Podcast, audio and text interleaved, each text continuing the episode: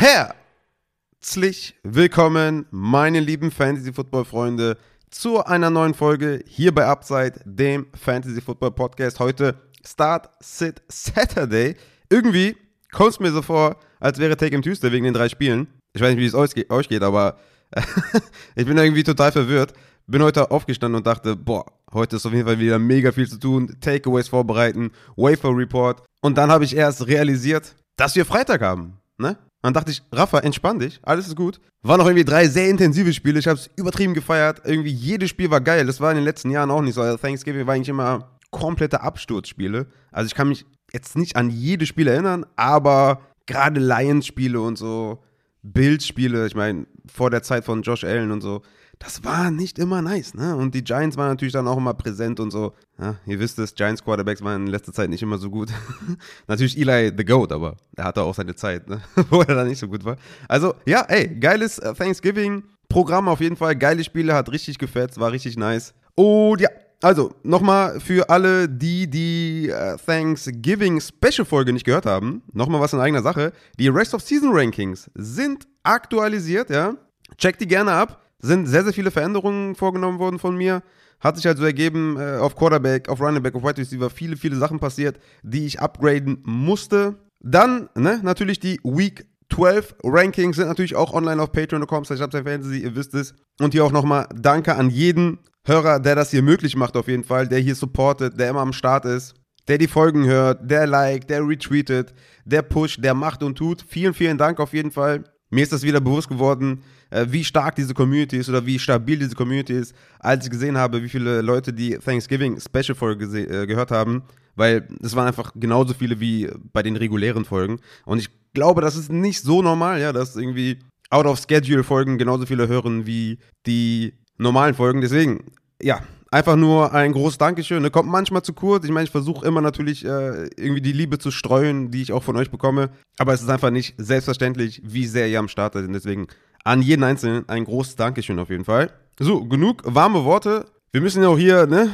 Woche 12. Also, was soll ich euch sagen? Do or die. Ja? Also, es geht sturstracks auf die Playoffs zu. Wir haben hier keine Zeit für warme Worte, für Liebe. Wir brauchen natürlich auch die Results, ja. Wir brauchen natürlich die Tipps, wir brauchen die Ws. Sind wir ehrlich, wir brauchen die Ws. Dafür sind wir alle hier und ich hoffe, mit meinen Tipps euch helfen zu können, auch diese zu holen.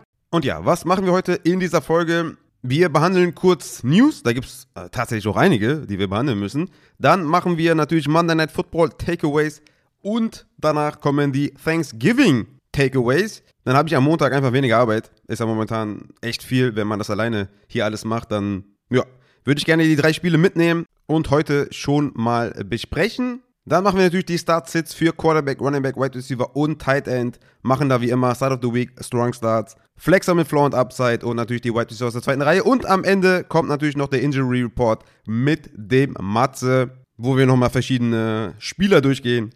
Checkt das gerne ab, folgt dem Matze, folgt Upside, folgt mir, folgt dem Christian, folgt allen. Let's go. Rüber zu den News aus der NFL.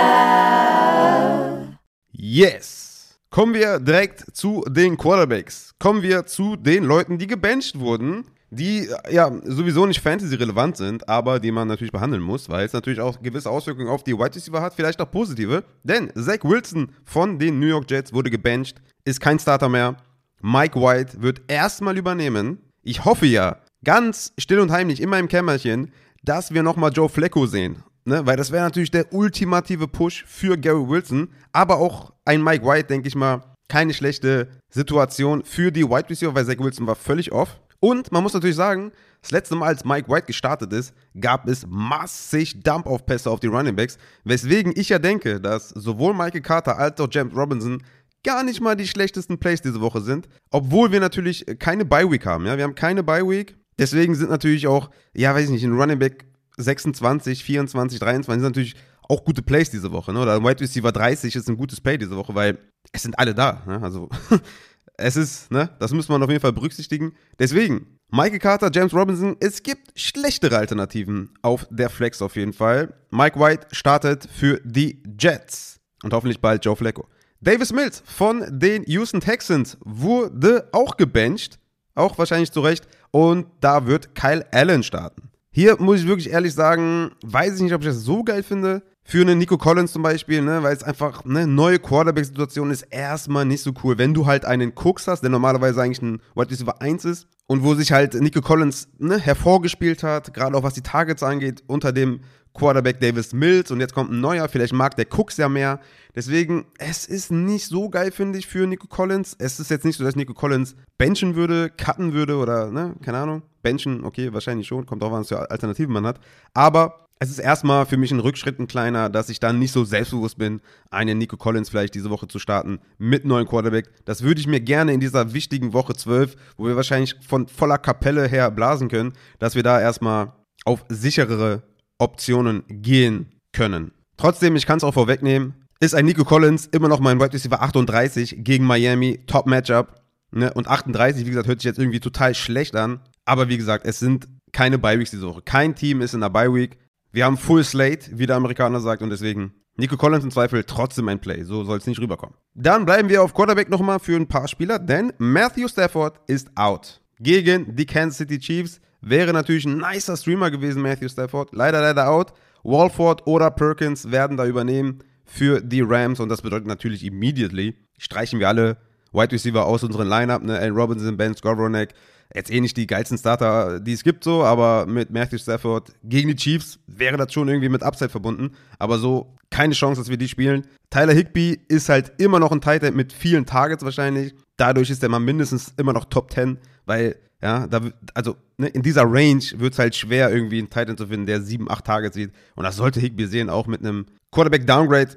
Deswegen ist Higbee wahrscheinlich der Einzige, den ich da spielen würde. Gehen wir zum nächsten Quarterback, und das ist Justin Fields. Der ist questionable für Sonntag mit der Schulterverletzung. Werden es ja gleich noch mit dem Matze besprechen. Meiner Meinung nach ein Sit auf jeden Fall, weil er natürlich kein Passer ist, sondern eher ein Rusher. Und wenn da die Upside fehlt oder da auch der Floor fehlt, dann bin ich da raus. Ich starte Justin Fields nicht. Dann haben wir noch Kyler Murray. Der ist jetzt Full Practice gewesen. Alles gut. Full Go. Let's go. Kyler Murray in die Lineups.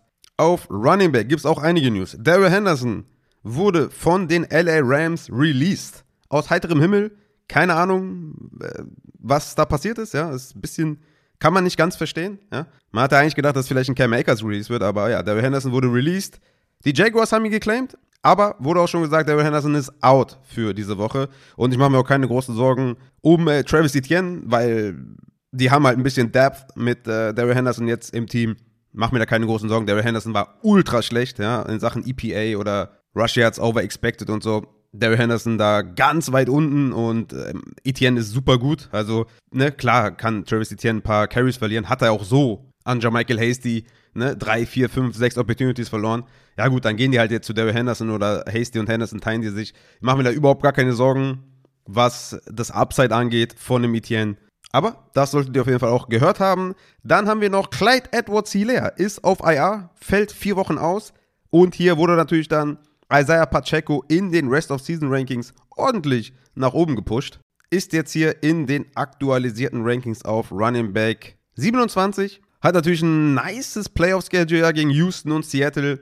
Dann in Woche 17 Denver ist natürlich sehr unnice. Aber bis dahin, Pacheco mit einem guten Schedule. Deswegen wurde der auf jeden Fall gut hochgestuft. Da als Running Back 1 in diesem Backfield. Daneben haben wir noch Jared McKinnon. Aber ein Two-Headed Backfield in Kansas City natürlich viel, viel nicer als Three-Headed und niemand ist spielbar. Deswegen, gute News, glaube ich, für alle Pacheco-Owner. Dann haben wir noch Chase Edmonds von den Denver Broncos. Ist auf IR gesetzt worden. Dadurch natürlich Latavius Murray. Auf jeden Fall Leadback. Sollte seine 15 bis 20 Opportunities sehen pro Spiel. Die haben nochmal einen Mac jetzt im Kader. Der sollte auch ein bisschen was sehen. War ja so ein kleiner sneaky Wafer-Ad in meinem Wafer-Report. Das auf jeden Fall auch gehört haben. Also der Tavis Murray für einen guten Floor. Definitiv auch spielbar. Bei ihm liegt es halt so ein bisschen am Talent, ja? Dass man da so ein bisschen denkt, okay, also der braucht halt schon die Opportunity, um was zu reißen. Muss man schon ganz klar sagen. Dann haben wir noch Joe Mixon. Der ist auch out mit der Concussion. Der wird nicht spielen am Sonntag. Da wird dann Samaje Perine der Leadback sein gegen Tennessee, was natürlich ein sehr schweres Matchup ist, muss man sagen. Samaje Perine hatte zwar 100% Opportunities, nachdem Mixon letzte Woche out war, aber man muss dazu sagen, Chris Evans, der auch noch Running Back ist bei den Bengals, war auch out und der soll zurückkehren. Ja, das heißt, Perine als Leadback, okay, Aber es könnte schon auch sein, dass Chris Evans vielleicht auch im Receiving, an der Goal-Line, je nachdem, wie da die Rollenverteilung ist, auch was sieht. Ja, und zudem ist das Matchup sehr, sehr schwer gegen Tennessee. Also Perine für einen guten Floor bin ich dabei, aber ich würde jetzt nicht komplett ausrasten und den als Running Back 1 sehen. Dann haben wir noch zwei Verletzungen in zwei Backfields, die eigentlich splittet sind, wo jeweils einer profitiert. Zum einen Tampa Bay Buccaneers ist es so, dass Leonard Fournette unlikely ist. Es ist eine Game-Time-Decision und damit halt absolut nicht spielbar.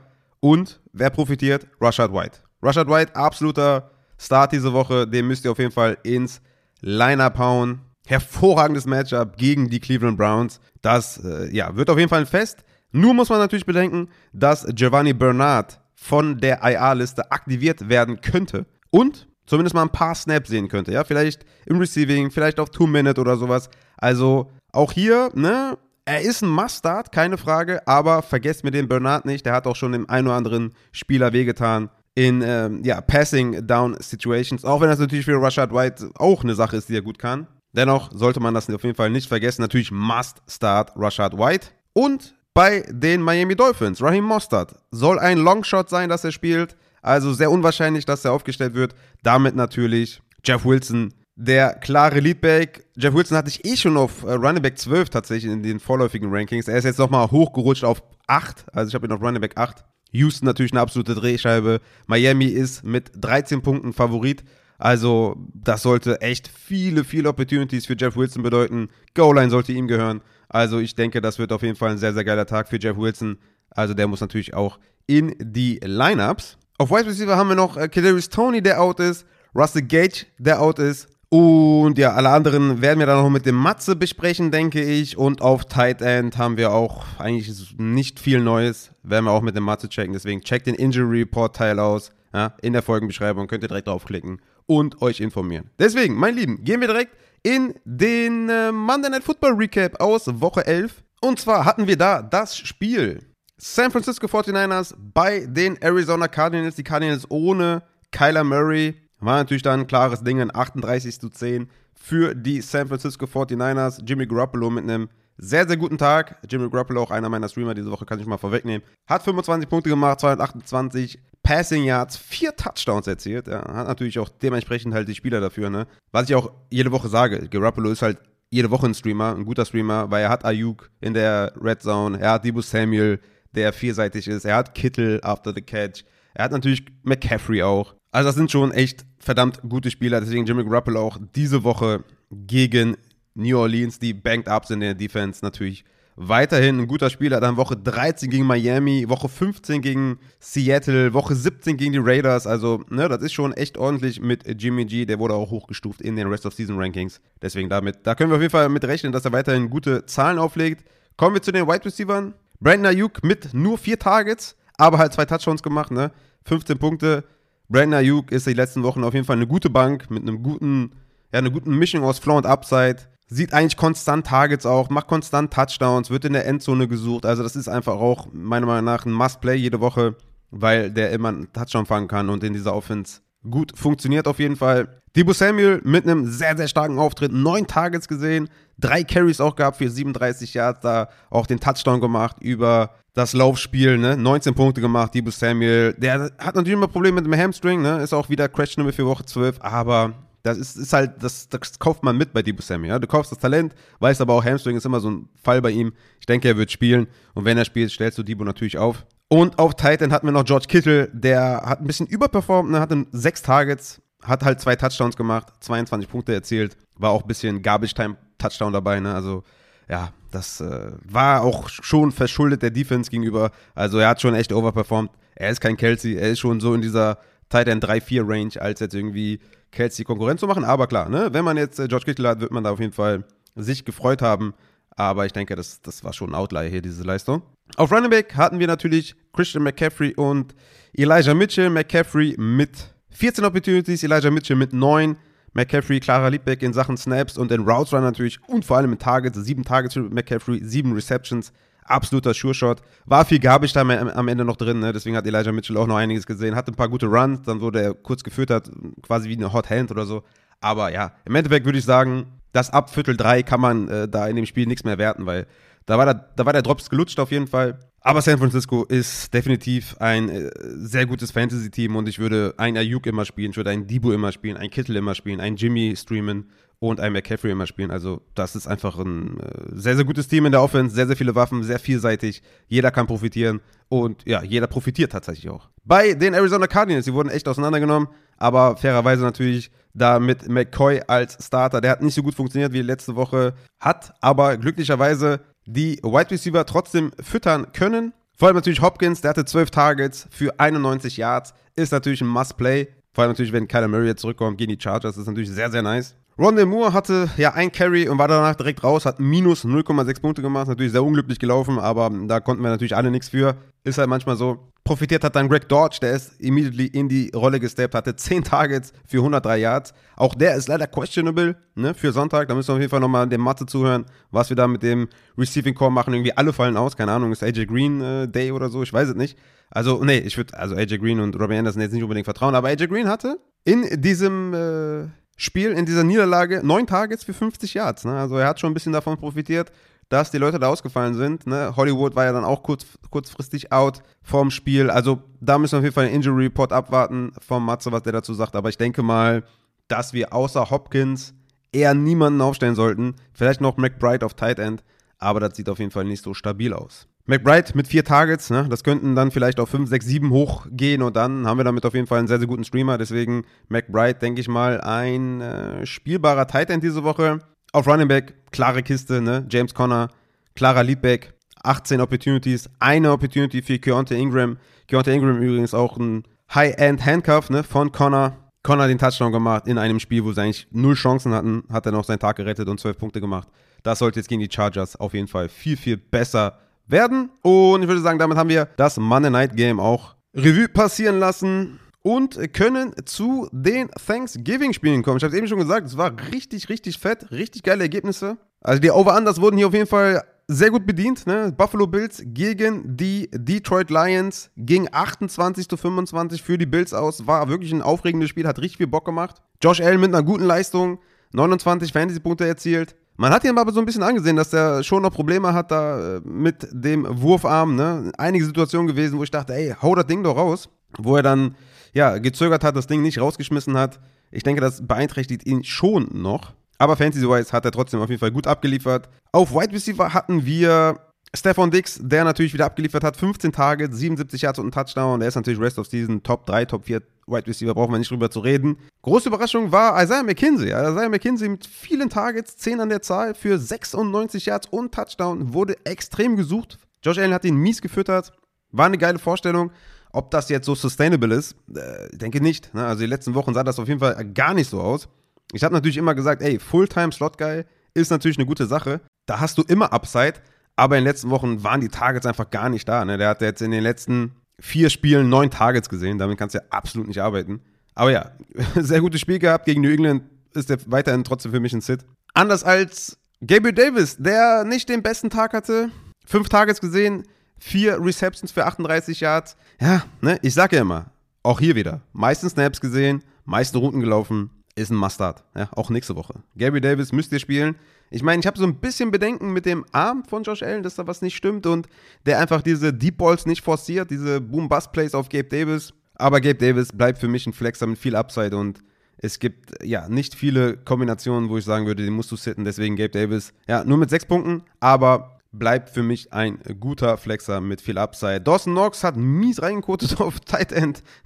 Ne, der war ja eigentlich, also ich meine, in den letzten Wochen haben echt für ihn gesprochen, aber ja, 2 Tage, 2 Receptions für 17 Yards, das war überhaupt nichts. Und auf Running Back hatten wir Devin Singletary als klaren Leadback, wie ich das auch schon ja, mir gedacht habe, mit 14 Opportunities gegenüber 7 von James Cook. 60-14 Snaps, also ganz klare Leadback gewesen. Hat die Goal-Line gesehen mit 3 Stück, hat Third Downs dominiert, hat Two-Minute dominiert. Also Devin Singletary ist auch ein Every-Week-Starter, hat einfach einen großen Floor wegen der Opportunity. Ist ein Must-Start jede Woche, hat zwar nur 9 Punkte gemacht, aber ey, der ist ein Must-Start. Auf der anderen Seite Jared Goff mit einer ganz soliden Vorstellung. Ich hatte es ja noch in der Folge gesagt, dass der für mich kein Must-Sit ist, ja, weil die Buffalo Bills natürlich auch banked up sind. War jetzt auch kein überzeugender Start, ne, habe ich auch in der Folge gesagt. Aber ey, er hat seine 17,6 Punkte gemacht, 240 Yards geworfen, 2 Touchdowns. Einen davon natürlich auf Amon-Ra St. Brown, der komplett dominiert hat, war aber auch klar, Amon-Ra St. Brown hat natürlich ein Top 10 Wide Receiver. 122 Receiving Yards plus Touchdown. DJ Chark wurde gefüttert. Ich hatte noch gesagt, Chark und Raymond würde ich nicht aufstellen in so einer Woche, wo wir keine Bye-Week haben. Aber Chark mit 5 Targets und einem Touchdown, aber nur 16 Receiving Yards. Ich glaube, darauf können wir nicht unbedingt bauen. Jameson Williams soll auch demnächst zurückkommen. Und hoffentlich haben wir da ein paar Spiele noch von Jameson Williams, die abgehen. Auf Running Back hatten wir natürlich wieder eine Verteilung wie in den letzten Wochen. Ne? Jamal Williams mit 18 Opportunities. Alle über den Boden waren alles Carries. Swift hatte 12. Justin Jackson 6. Ja, und ich sag ja, also das ist immer das, was ich immer sage, ne? Es ist halt, also Swift ist halt wirklich Touchdown-abhängig. Er macht halt viele Touchdowns, ne, mit den wenigen Opportunities. Hat auch hier wieder die eine oder andere Gelegenheit, hat 8 Punkte gemacht, ja, mit nur 12 Opportunities. Wurde endlich mal im Receiving Game eingesetzt. Also das ist ja schon mal ein Fortschritt auf jeden Fall für Swift, dass er mal wenigstens Targets jetzt in einer hohen Anzahl gesehen hat mit 8. Ja. Davor hatte er immer so 3-4 Targets, kurze Dump-Off-Pässe. So hat er ein paar designte Targets gehabt und so. War schon auf jeden Fall besser mit Swift. Und ja, ich hoffe, dass es einfach in den nächsten Wochen ein bisschen mehr wird. Nach dem Fumble von Jamal Williams wurde das auch ein bisschen angeglichen. Da hat Swift auf jeden Fall auch mehr Playing-Time gesehen. Aber ja, Jamal Williams bleibt weiterhin dieser Touchdown-Boy. Ne? Der sieht halt die Inside-5-Carries, macht die Touchdowns rein. Hatte den Fumble, das hat ihm ein bisschen Spielzeit gekostet. Und natürlich auch, je nachdem, was für ein Format ihr habt, 3-4 Punkte gekostet. Aber mit 10 Punkten hat er immer noch einen ganz guten, soliden Floor gehabt. Und ja, ich denke, dass Swift vielleicht die nächsten Wochen ein bisschen auftaut und mehr Spielzeit sieht und uns vielleicht die eine oder andere Championship holt. Dann kommen wir zum zweiten Spiel vom Thanksgiving. Und das waren die New York Giants gegen die Dallas Cowboys. 28-20 für die Cowboys. Auch das war ein interessantes Spiel. Ging auf und ab. War natürlich für mich als Giants-Fan auch sehr aufregend. Eine oder andere Play, was mich übel aufgeregt hat. Aber okay, wir kommen zu den Fantasy-Takeaways. Prescott mit 14 Fantasy-Punkten war nicht so überzeugend, hatte 2 wirklich haarsträubende Interceptions, hat aber auch 2 Touchdowns gemacht, hat CeeDee Lamb gut gefüttert, der hatte 106 Receiving Yards, leider den Touchdown nicht gemacht am Ende. Michael Gallup gut gefüttert, 8 Targets, wirklich mal eine respektable Target-Share für Michael Gallup, war in den letzten Wochen auch nicht immer so der Fall. Das ist natürlich dann auch schön zu sehen. Vor allem natürlich dann in Woche 17 gegen Tennessee, sehr, sehr viel Upside für Michael Gallup. Dalton Schulz, ne, also der ist natürlich ein Must-Play jede Woche, weil wir da nicht so viele Alternativen haben, aber nur 4 Targets gesehen, hat zum Glück natürlich 2 Touchdowns gemacht, aber von den Targets her ist das bei Dalton Schulz nicht so stabil in den letzten Wochen, ne? Hat mal einen Ausreißer mit 7-8 Targets, aber 4-5 Targets sind halt auch schon oft vorgekommen, das ist natürlich nicht so cool. Jake Ferguson sieht auch noch das eine oder andere Target, ja, aber gut, wir spielen natürlich Dalton Schulz jede Woche. Auf Running Back hatten wir, ja, also ich will es nicht sagen, ich habe es herbeigeschworen, aber ich hatte mir schon so ein bisschen gedacht, dass sich dieser Split ein bisschen angleicht. Ja? Tony Pollard war Leadback mit 44-38 Snaps, aber auch in den Opportunities war das knapp. Ja? 20-17 Opportunities für Pollard immer noch, aber es hat sich halt angeglichen. Ne? Und Elliott war Vintage Elliott, ne? Mit 16 Carries, 92 Yards erlaufen plus Touchdown. Pollard hatte 18 Carries für 60 Yards, also Elliott da mit besseren Zahlen. Dennoch denke ich, dass wir dann weiterhin, denke ich mal, beide gut spielen können. Pollard hat halt mehr Upside, weil er einfach der bessere Spieler ist. Aber Elliott sah echt okay aus. Und ich hatte, glaube ich, Elliott in 3 Lineups. Hat mich natürlich mega gefreut, dass er mir da die 16, je nach Format, 20 Punkte geholt hat. Also es war auf jeden Fall sehr, sehr nice. Hatte ja noch einigen Leuten gesagt, spielt Elliott. War dann eine gute Entscheidung im Nachhinein auf jeden Fall. Und Pollard, ja, mit nur 7 Punkten. Aber ja, wie gesagt, das ist halt ein Backfield oder eine Situation für Pollard, die klar war, dass die sich ändern wird, wenn Sieg zurückkommt. Und wir haben natürlich jetzt wieder gesehen, dass es halt so ist, dass Elliott die Kohle bekommt und deswegen halt auch zum Spielen kommt. Und man muss sagen, ne, Elliott hat gut gespielt. Also kann man ihm auf jeden Fall auch nicht wegnehmen. Die nächsten 3 Wochen mit guten Matchups für beide, ja, Indianapolis, Houston und Jacksonville, müssen wir Elliott und Pollard, glaube ich, beide jeweils aufstellen. Dann kommen wir zu den New York Giants. Daniel Jones mit der erwartet nicht so guten Leistung, ne? Ich hatte in den Rankings nicht so hoch als Sit gehabt. Quarterback 21 in meinen Rankings. War mir klar, toughes Matchup einfach. Hat noch den Touchdown gemacht und sich so ein bisschen gerettet mit 13,5 Fantasy-Punkten. Hat Darius Slayton das ein oder andere Mal gut in Szene gesetzt. Slayton da mit den meisten Snaps, meisten Routen und meisten Targets mit einer guten Leistung. Ne? Hatte 63 Receiving Yards, 8 Punkte. Fast den Touchdown gemacht. Also Slayton war das, ja, Upside-Play, was wir uns von ihm versprochen haben. Sonst auf Wide Receiver, ne? Ich meine, Richie James hatte auch irgendwie den Touchdown, aber ich bin da bei Slayton und alles andere würde ich erstmal nicht anfassen. Auf Running Back natürlich Saquon Barkley mit 17 Opportunities. Ist in den letzten Wochen, ne, eine Enttäuschung, der Saquon. Also er hat, ich weiß nicht, woran es liegt, verletzt ist er nicht. Oder vielleicht weiß man es nur nicht. Aber die Zahlen sind echt seit Wochen schlecht. Ja? Also die letzte 100-Yard-Rushing-Performance war in Woche 10 gegen Houston und gegen Detroit. 15 Carries für 22 Yards, gegen Dallas jetzt 11 Carries für 39. War natürlich ein schlechtes Matchup, aber so gut sieht das einfach nicht aus. Ne? Hat den Touchdown gemacht, hat 13 Punkte gemacht, aber irgendwas scheint da nicht zu funktionieren. Wird immerhin im Receiving auch eingesetzt, hatte wieder 6 Targets. Das ist alles in Ordnung. Aber dieser Running Back 1 bis 3 ist er halt momentan nicht. Nächste Woche gegen Washington, auch kein einfaches Matchup. Allgemein auch Washington nochmal in den Playoffs in Woche 15 und in Woche 16 gegen Minnesota auch nicht einfach. Also ja, Saquon nicht mehr der Running Back 1, aber natürlich ein klarer Starter. Kommen wir zum nächsten Spiel, oder zum letzten vom Thanksgiving Day. Und das sind die New England Patriots gegen die Minnesota Vikings. 33-26 für Minnesota, auch hier. High-Scoring-Game, sehr, sehr geil auf jeden Fall. War funny, hat super entertained das Spiel. Die Vikings mit Cousins gut unterwegs gewesen. 299 Passing Yards, 3 Touchdowns geworfen, 1 Interception, 22 Punkte gemacht. Kirk Cousins war auf jeden Fall gut am Start. Verrückt, ne? Also gegen Dallas komplett untergegangen und gegen New England, die auch eine gute Defense haben, hat er super gut gespielt, ne? 37 Passversuche, 30 komplettiert, also richtig nices Fantasy-Outcome von Kirk Cousins. Hat Justin Jefferson bedient, 139 Yards und Touchdown, brauche ich nichts mehr zu sagen zu Justin Jefferson. Adam Thielen bedient mit 10 Targets plus Touchdowns, sehr, sehr nice auf jeden Fall. Plus Hawkinson natürlich noch bedient mit dem Touchdown.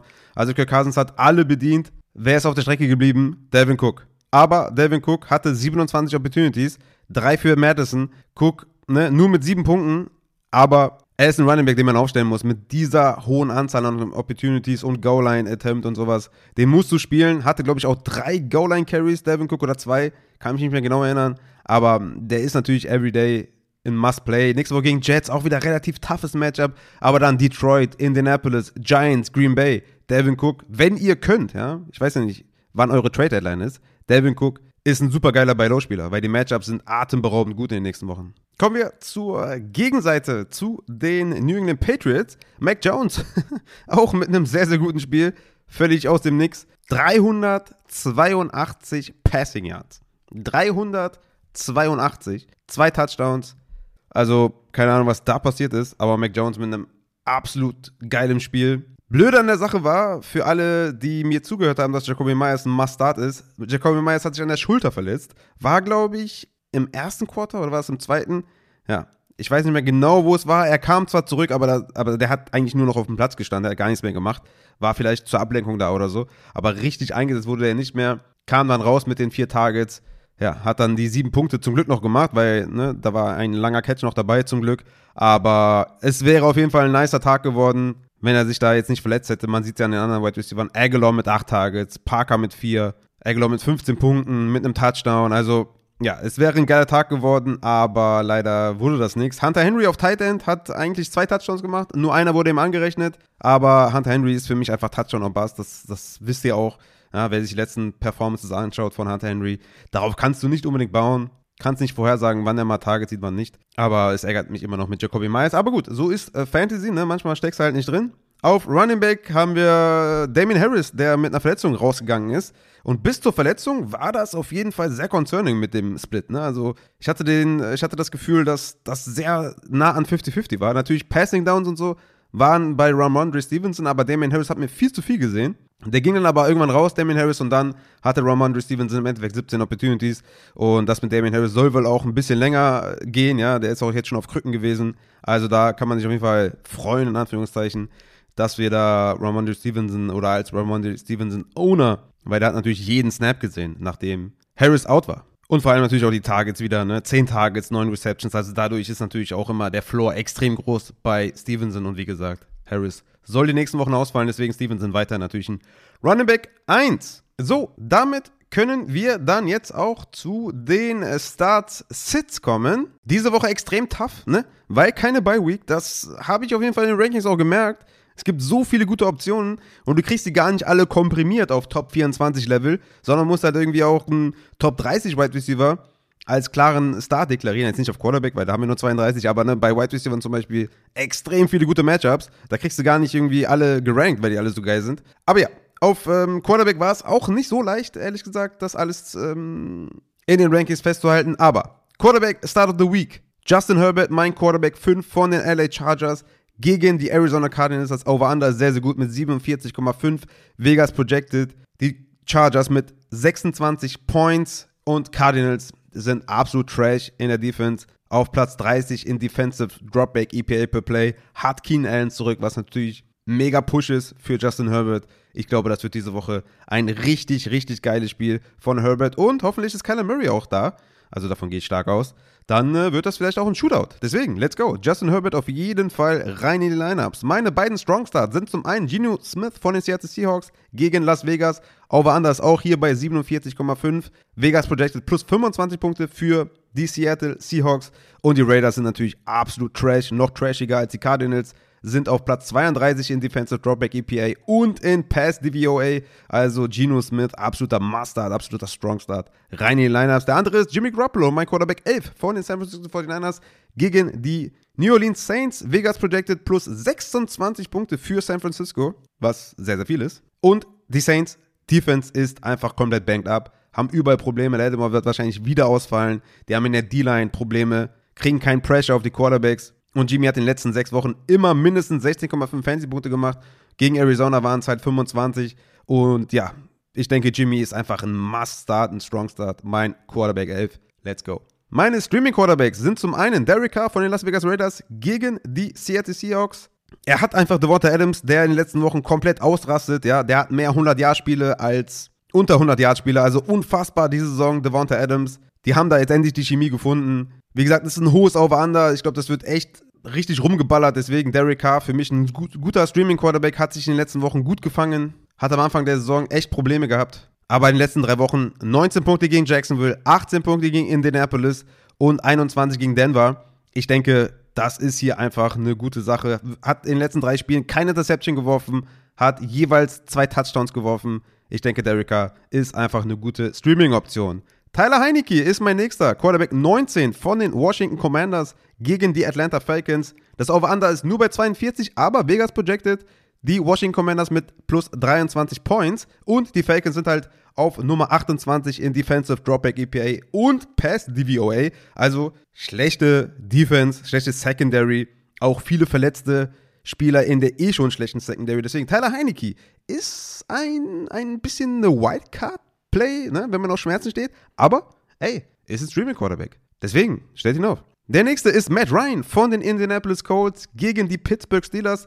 Matchup ist super. Viele Ausfälle in der Secondary bei den Pittsburgh Steelers. Und Matt Ryan hat es ja schon gezeigt, ne, gegen schlechte Defenses, gegen die Las Vegas Raiders 23 Fantasy-Punkte gemacht. Also, wenn man auf der Suche nach Streaming-Quarterbacks ist, weil man vielleicht einen Justin Fields hat, weil man da nicht weiß, wie das ausgeht, Matt Ryan, Tyler Heinicke, auf jeden Fall gute Alternativen. Kommen wir zu den Sits. Zum einen ist das für mich Justin Fields. Ich hatte eben schon bei den News gesagt, ich denke, Matze wird mir zustimmen. Gegen die Jets ist eh keine, also ne, mit der Verletzung gegen die Jets, die ein toughes Matchup sind, ja, ist für mich ein Sit diese Woche. Ich würde ihn nicht aufstellen in dieser wichtigen Woche. Russell Wilson von den Denver Broncos gegen Carolina ist ein gutes Matchup, aber Vegas projected die Denver Broncos mit plus 19 Punkten. Das ist super wenig. Und Russell Wilson hat halt überhaupt kein Upside.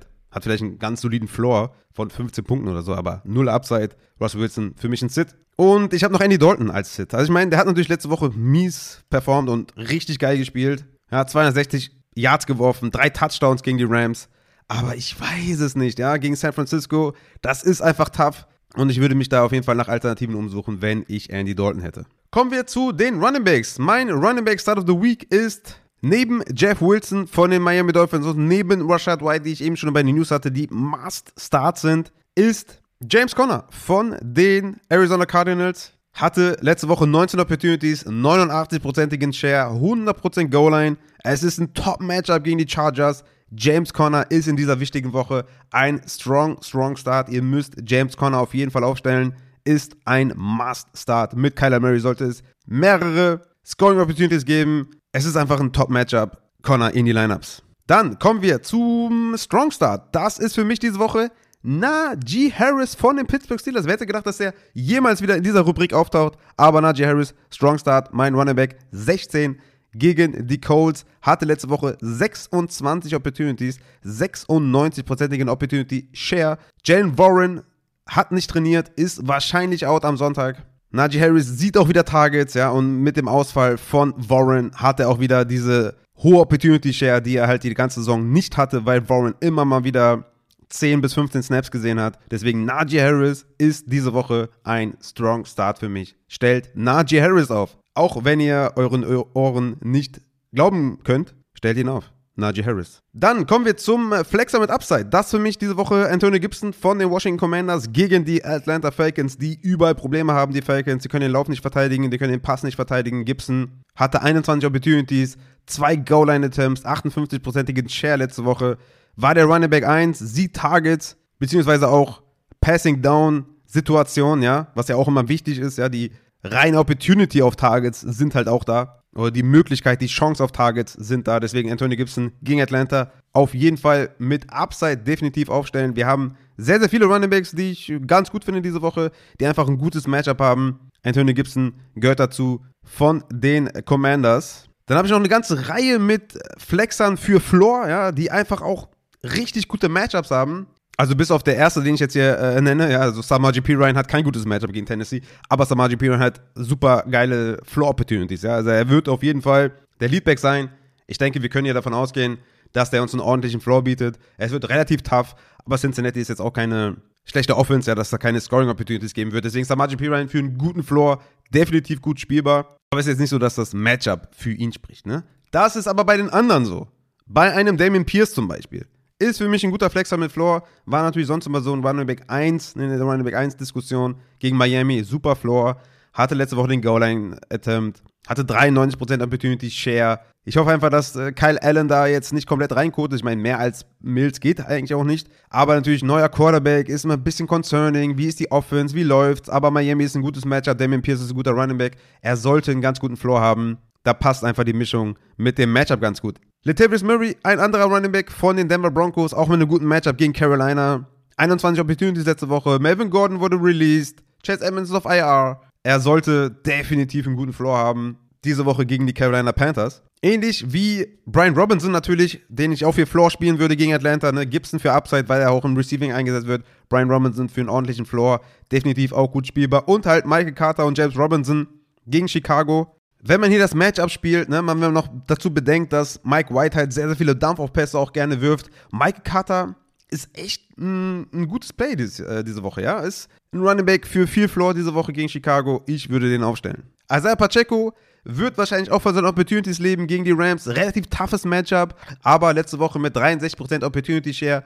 Daryl Henderson wurde vor die Tür gesetzt. Ich denke, Pacheco auch ein Spieler mit einem guten Floor. Kommen wir zu den Sits diese Woche.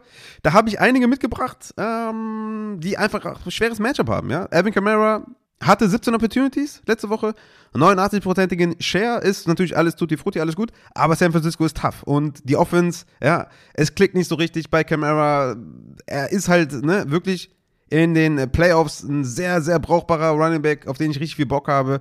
Aber jetzt gegen San Francisco muss nicht unbedingt sein. Er hat letzte Woche gegen die Rams Schwierigkeiten. Ich würde es einfach diese Woche nicht so gerne machen, ja. Nach der Bye-Week in Woche 15, 16, 17 gerne all day long gegen Atlanta, gegen Cleveland, wird das richtig geil. Aber ich würde diese Woche darauf verzichten, Kamara zu starten. David Montgomery von den Chicago Bears, ne? 78%igen Opportunity Share, auch alles cool, alles geil. Aber spielt Justin Fields, ja? Würde natürlich die Offense komplett limitieren. Und es geht gegen die Jets. Das Matchup ist total hart für David Montgomery.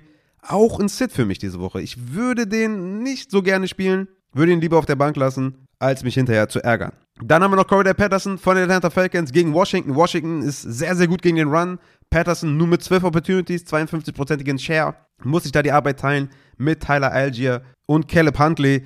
Ich bin da raus. Ja, ich würde Atlanta Running Backs nicht spielen. Genauso wenig wie die Carolina Running Backs, die gegen Denver ran müssen, was absolut tough ist. Auch Deontay Foreman, Chuba Hubbard, klare Sits. Ansonsten, muss ich wirklich sagen, haben wir eine sehr große, gute Auswahl an Running Backs, die ich da einfach aufgrund des Matchups oder aufgrund des Volumens gerne spiele und wirklich auch sagen würde, einen Kamara, einen Monty musst du diese Woche nicht unbedingt spielen. Da gibt es andere Running Backs, die vielleicht denselben Floor haben wie diese beiden Spieler. Dann kommen wir zu den Wide Receivers. Da gibt es einige, meine Güte. Was ist das? Also, was ist das für eine Woche für Wide Receiver? Das sind ja absolute Banger-Matchups dabei. Unfassbar. Aber starten wir mit dem Wide Receiver Start of the Week und das ist Keenan Allen von den Los Angeles Chargers gegen die Arizona Cardinals. Das Over-Under ist super nice. Die Cardinals kriegen nichts verteidigt im Passing. Die Cornerbacks sind auch banked up. Keenan Allen wird targetdominant sein. Mike Williams ist out. Keenan Allen hat letzte Woche schon 8 Targets für 94 Yards. Also Keenan Allen ist für mich ein super, super Must-Start, Start of the Week. Den solltet ihr auf jeden Fall ins Lineup hauen gegen Arizona. Dann habe ich für euch ein paar Strong Starts, die ihr auf jeden Fall spielen müsst auf Wide Receiver, die man in den letzten Wochen nicht so gerne gespielt hat, wegen Quarterback-Play, wegen den Matchups etc. Aber Daryl Henderson von New York Jets gegen Chicago. Must-Start diese Woche. Mit neuen Quarterback hoffen wir, dass er ihn besser füttert. Garrett Wilson müsste auf jeden Fall spielen. Terry McLaurin von den Washington Commanders gegen Atlanta. Must start. Strong start. Atlanta ist komplett banked up. Terry McLaurin muss rein. Michael Pittman gegen die Pittsburgh Steelers. Die Steelers auch mit Cornerback-Problemen. Michael Pittman haben wir in den letzten Wochen nicht so vertraut. Gegen Pittsburgh vertrauen wir ihm auf jeden Fall. Den müssen wir definitiv aufstellen. Flexer mit Upside, Joshua Palmer, Los Angeles Chargers gegen die Cardinals. Ich habe es eben schon gesagt, die sind super banked up. Mike Williams wird out sein. Joshua Palmer letzte Woche mit einem unfassbaren Spiel. 10 Targets, 8 Receptions für 106 Yards und 2 Touchdowns. Joshua Palmer muss auf jeden Fall für viel, viel Upside in eure Flex. Treylon Burks von den Tennessee Titans gegen die Cincinnati Bengals. 29% Target letzte Woche, 7 Receptions und das nur mit 50% Snaps. Das wird wahrscheinlich in die Höhe gehen. Treylon Burks ist für mich auch jemand mit viel, viel Upside auf eurer Flex. Flexer mit Floor habe ich Juju Smith-Schuster, der nach seiner Concussion zurückkommt. Aber warum habe ich ihn nur für Floor? Weil ich glaube, dass das relativ schnell gegessen sein wird da. Kansas City gegen die Rams. Ohne Matthew Stafford fehlt mir einfach das Upside diese Woche für einen Start auf der Flex für Juju, eher für mich ein Floor-Spieler. Ich weiß, klingt für viele ein bisschen doof, aber es ist einfach das Matchup. Ich glaube nicht, dass das ein Shootout wird und ich glaube, dass die ganzen Receiver der Chiefs einfach ein bisschen limitiert sind im Upside. Was nicht heißt, dass man die sitten soll, ne? Versteht mich nicht falsch. Cortland Sutton gegen die Carolina Panthers, auch jemand mit einem guten Floor. Jerry Jeudy wird ausfallen, hat letzte Woche 7 Targets gesehen, in Woche 10 gegen Tennessee 11 Targets gesehen. Ne, die Offense ist halt nicht so geil, ja, also es gibt nicht viele Scoring-Opportunities, aber Cortland Sutton für einen guten Floor, der macht halt seine 10 Punkte. Wenn er mal einen Touchdown fängt, wäre natürlich noch schöner, aber ich denke, die Opportunity wird auf jeden Fall da sein, die Target-Share wird da sein, deswegen für einen guten Floor würde ich Sutton auf jeden Fall auch immer noch aufstellen. Kommen wir zu Wide Receiver aus der zweiten Reihe mit Upside, da habe ich Paris Campbell von den Colts gegen Pittsburgh halt, ne? Pittsburgh ist halt banked up, Paris Campbell mit 15 Targets in den letzten 2 Wochen, für mich ein guter Wide Receiver aus der zweiten Reihe mit Upside, Paris Campbell kann man meiner Meinung nach gut aufstellen diese Woche. Drake London wird natürlich davon profitieren, ja, dass Kyle Pitts auf IR ist. Es wird mehr Targets geben für Drake London, gerade auch in der Red Zone gegen Washington. Drake London ist jemand, den ich fast schon als Start betitelt hätte, wenn ich nicht so viel Angst vor Mariota hätte. Aber Drake London, denke ich mal, ist jetzt endlich mal kind of spielbar. Auch wenn er letzte Woche nur 3 Targets gesehen hat, hatte davor 6 Targets, 7 Targets, jetzt ist Pitts out. Also ich denke, die Target-Share sollte da sein und hoffentlich wird Mariota ihn wieder suchen. Ist kein Must-Start, aber das Matchup ist ganz gut und die Opportunity sollte auf jeden Fall da sein. Der Marcus Robinson von den Baltimore Ravens gegen Jacksonville ist da der Wide Receiver 1 von Lamar Jackson. Hatte 9 Targets, 9 Receptions, 128 Yards plus einen 81%igen Snap-Share, 23% Targets in den letzten 3 Wochen. Also das sieht einfach gut aus für den Marcus Robinson. Für mich auch aus der zweiten Reihe mit Upside am Start. Da habe ich noch Julio Jones von den Tampa Bay Buccaneers. Russell Gage ist out. Also Julio Jones gegen Cleveland. Wenn man ein bisschen Schwierigkeiten hat mit ein paar Verletzungen, denke ich mal, dass Julio Jones ein ganz guter Start ist diese Woche. Sollte seine 6-7 Targets sehen. Hat in den letzten 3 Spielen 2 Touchdowns gemacht. Also das ist schon okay. Ich denke, dass es da ein bisschen Platz gibt für Julio Jones diese Woche gegen Cleveland. Dann kommen wir zu den Sit-Kandidaten. Da gibt es auch einige, die schlechte Matchups haben. Zum einen Lazard und Watson. Ich weiß, ne, Lazard sieht auf jeden Fall gute Targets, aber insgesamt das Matchup ist nicht so gut. Christian Watson ist für mich auf jeden Fall ein Sit. Er hat natürlich gut performt letzte Woche, aber er wird Touchdown-abhängig sein. Und gegen die Eagles ist es nicht so leicht, Touchdowns zu erzielen. Deswegen würde ich persönlich Christian Watson lieber auf der Bank lassen und den Alan Lazard maximal für den Floor spielen. Aber im Zweifel in dieser Woche, wo wir halt keine Bye-Week haben, denke ich mal, haben wir bessere Optionen, auf die wir besser vertrauen können als Lazard und Watson. Dann kommen wir zu den Pittsburgh Steelers, gegen die Indianapolis Colts spielen. Super toughes Matchup. Sowohl Pickens als auch Deontay Johnson sind für mich keine guten Starts diese Woche. Daniel Mooney von den Chicago Bears spielt gegen Sauce Gardner. Sehr, sehr unnices Matchup. Daniel Mooney für mich ein Must-Sit. Natürlich Quarterback-Situation auch nicht gut. Also Daniel Mooney könnt ihr gar nicht spielen, meiner Meinung nach. DJ Moore auch hier, ne, gegen Denver, gegen Pat Surtain. Must-Sit, könnt ihr nicht spielen. Und natürlich die Rams Wide Receiver gegen KC. Eigentlich ganz geiles Matchup, aber aufgrund dessen, dass Stafford nicht spielt, meiner Meinung nach auch nicht spielbar. Ansonsten, wie gesagt, haben wir echt einfach sehr, sehr viele Wide Receiver, die ich sehr, sehr geil finde. Von Wide Receiver 1, der Tyreek Hill ist, bis Michael Pittman würde ich alle mit krassem Selbstbewusstsein starten. Und dann kommt es halt darauf an, braucht ihr Floor, braucht ihr Upside. Aber das ist eine Woche mit sehr, sehr vielen guten Matchups, wo man auch, glaube ich, viele Lineups zusammenstellen kann, wo man so eine Floor-Upside-Mischung gut finden kann. Also es ist auf jeden Fall eine Woche für viele Punkte für die Wide Receiver, glaube ich. Dann kommen wir noch zu den Tight Ends. Da haben wir diese Woche, ich bleibe nur bei den Flexern. Ne? Ich denke mal, dass wir einen Tyler Higbee trotzdem spielen, auch wenn Stafford out ist, ist, glaube ich, klar. Dass wir einen Greg Dulcich spielen, ist, glaube ich, auch relativ klar gegen Carolina. Ja, der sieht seine 5, 6 Targets pro Spiel, hat einen 18%igen Target-Share. Das ist alles super solide, das ist mindestens Top 12, das muss man spielen. Jovan Johnson sieht die Touchdowns, kannst du auch nicht sitten, ja, irgendwann muss diese Serie reißen, aber bis dahin musst du ihn spielen. Noah Fant mit einem Top-Matchup gegen die Las Vegas Raiders, super geiler Streamer diese Woche, weil es ja gegen Las Vegas zum einen geht, die natürlich ein Top 3 Tight-End-Matchup sind. Und in den letzten 2 Wochen hatte er 6 Targets für 96 Yards und 4 Targets für 34 Yards, was echt okay ist. Spiele ich zum Beispiel auch im Upside Bowl in der Finalliga. Jared Everett von den LA Chargers hatte ein Full Practice. Ich denke auch, dass da Targets abfallen werden. Foster Moreau gegen Seattle, auch echt nicht schlecht, ne? Seattle Top 2 Tight End Matchup. 5,2 Targets pro Spiel ohne Waller. Trey McBride von den Arizona Cardinals mit, also Wide Receiver Probleme, ja. Hollywood spielt er, keine Ahnung. Rondale Moore spielt er, keine Ahnung. Dort spielt er, keine Ahnung. Also ist alles auf der Kippe. Deswegen McBride ist echt, glaube ich, eine solide Option. Und Logan Thomas. 10 Tage in den letzten 2 Wochen gegen Atlanta, auch nicht schlecht. Also wir haben so ein paar Tight End Streamer, die ich ganz geil finde. Austin Hooper auch, mit ganz ordentlichen Tages in den letzten 2 Wochen. 7 Tages für 41 Yards, 4 Tages für 36 Yards, das ist alles okay. Und ich würde halt, David Njoku würde ich sitten, der einfach immer noch auf einem Snap-Count ist. Ich würde wahrscheinlich Coco Matt lieber sitten, ja, mit einem angeschlagenen Justin Fields oder vielleicht komplett ohne Justin Fields. Nicht so eine gute Option, denke ich, diese Woche. Aber ja, checkt die Rankings, kommt da gerne dazu. Da habe ich alle Matchups drin mit Notes. Macht euch selber Gedanken vielleicht, geht selber in den Prozess. Ich kann euch natürlich hier helfen mit der Folge oder auch mit den Start-Sits im Discord und sowas.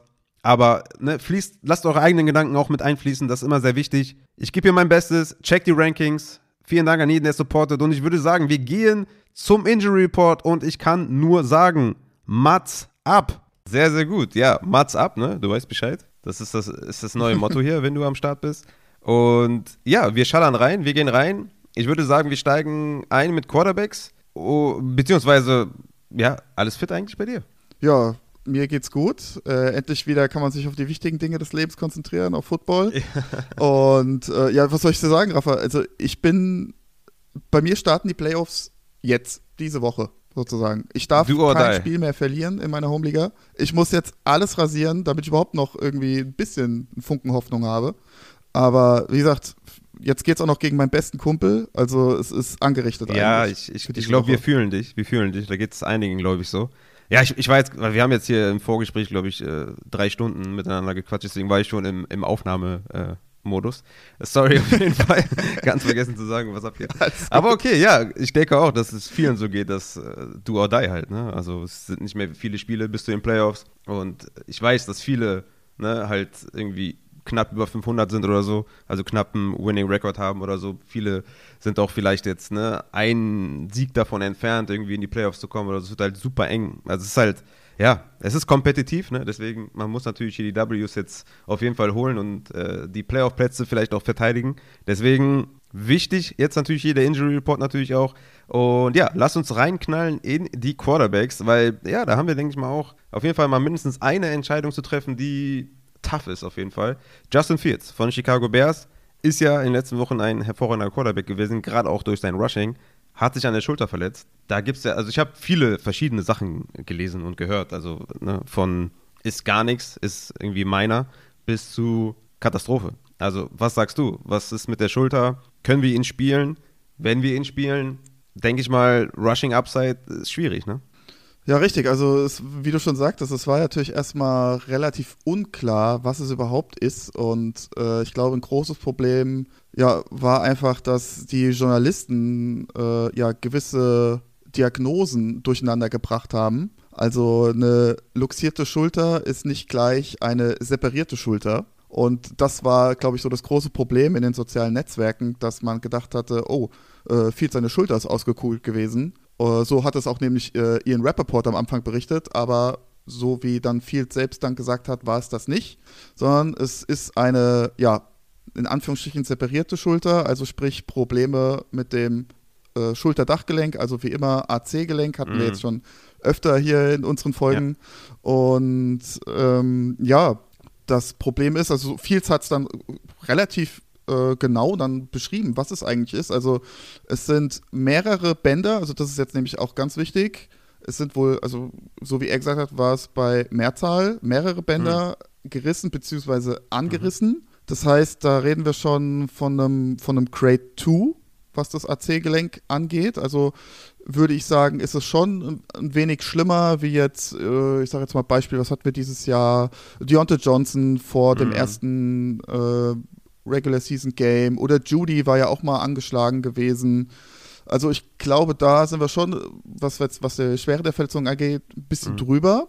Er selbst hat ja auch gesagt am Mittwoch, dass bei dem Walkthrough ja alles sehr schmerzhaft war, also sogar die Pässe. Also das einzig Positive ist ja, dass es auf seiner linken Seite ist, also auf seiner Nicht-Wurfseite. Ich glaube, sonst würden wir hier wahrscheinlich schon längst ein Out sehen. Und ja, wie gesagt, am Mittwoch war es jetzt noch sehr, sehr schmerzhaft. Jetzt habe ich heute Videos gesehen, das sah doch schon mal ein bisschen geschmeidiger aus. Gut, kann natürlich jetzt nicht durch den Helm gucken und sehen, ob er Schmerzen hat. Wahrscheinlich wird das noch recht schmerzhaft sein. Ja, wie du schon sagtest, also ich persönlich sehe das auch so, dass die Rushing-Upside schon deutlich reduziert sein wird, weil es auch einfach, ja, ein sehr, sehr hohes Risiko ist natürlich dann auch mit diesem Spielstil, dass das dann noch schlimmer wird. Also grundsätzlich hätte ich gesagt, wenn die Schulter luxiert wäre und man hätte einen Labrum-Abriss gehabt, wie jetzt zum Beispiel Cook das gehabt hat, ne? Und dann macht es einmal Bomb, läuft gegen deinen eigenen Mitspieler und die Schulter ist wieder ausgekugelt.